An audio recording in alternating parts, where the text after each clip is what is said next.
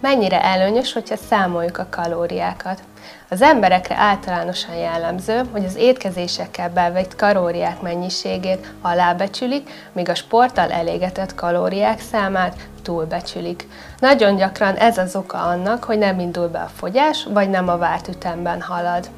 Számos egészséges élelmiszernek is magas a kalóriatartalma. Ilyen például az avokádó. Egy avokádó 200 g, ellenben 320 kalóriát tartalmaz.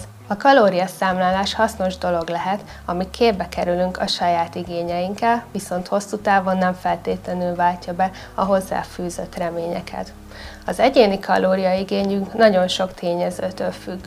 A tananyagból tudhatod, hogy befolyásolja az életkorunk, a nemünk, az aktuális élethelyzetünk, ami lehet egy változókor, egy várandóság, vagy akár egy kamaszkor. Ezen felül olyan tényezők is befolyásolják, mint az izomtömegünk megléte. Egyes képletekkel képesek vagyunk kiszámítani az alapanyagcserénket, azonban pontos eredményeket csupán laboratóriumi körülmények között tudunk megmérni. Illetve fontos tényező az is, hogy ezek az eredmények mindig csak az aktuális állapotot tükrözik. Valójában, amint változik az izomtömegünk vagy az életkorunk, már nem lesz pontos ez az alapanyagcsere érték.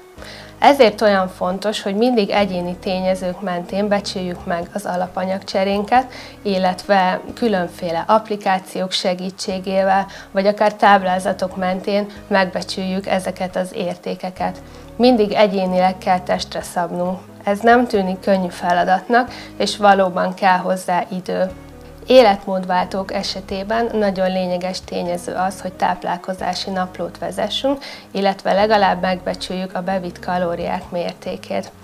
A kalóriaszámlálás előnyei közé tartozik az, hogy nagyon célirányosan tud minket elvezetni a vágyott alakhoz, a vágyott eredményhez, hiszen számszerűsítjük a bevitt kalóriák mennyiségét, és ezért pontosan tudni fogjuk, hogy mi az, amit elfogyasztottunk. Ugyanakkor éppen ebben rejlik az egyik legnagyobb veszélye is, hiszen az életmód, az étkezés hosszú távon nem helyezhetjük matematikai alapokra teljesen követhetővé és közérthetővé teszi az étkezést, valamint kiszámíthatóvá az, hogyha számoljuk a kalóriákat, és hogy elősegíti, hogy tisztába kerüljünk mindazzal, amit elfogyasztunk. Hozzájárul a fogyás beindításához, hiszen bármennyivel is csökkentjük a bevitt kalóriák mennyiségét, fogyni fogunk.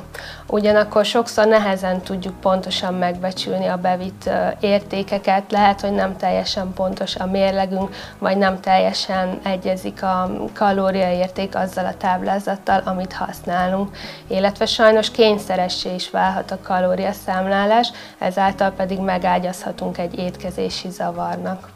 Azok, akik a kalória megvonásos módszerrel étkeznek, sajnos nagyon sokszor komoly megvonásokkal élnek, illetve hajlamosak lehetnek arra, hogy az ételeket csupán kalóriaértékük alapján sorolják be, és figyelmen kívül hagyjanak olyan fontos tényezőket, mint amilyenek a vitaminok, az ásványi anyagok és az egyéb tápanyagok.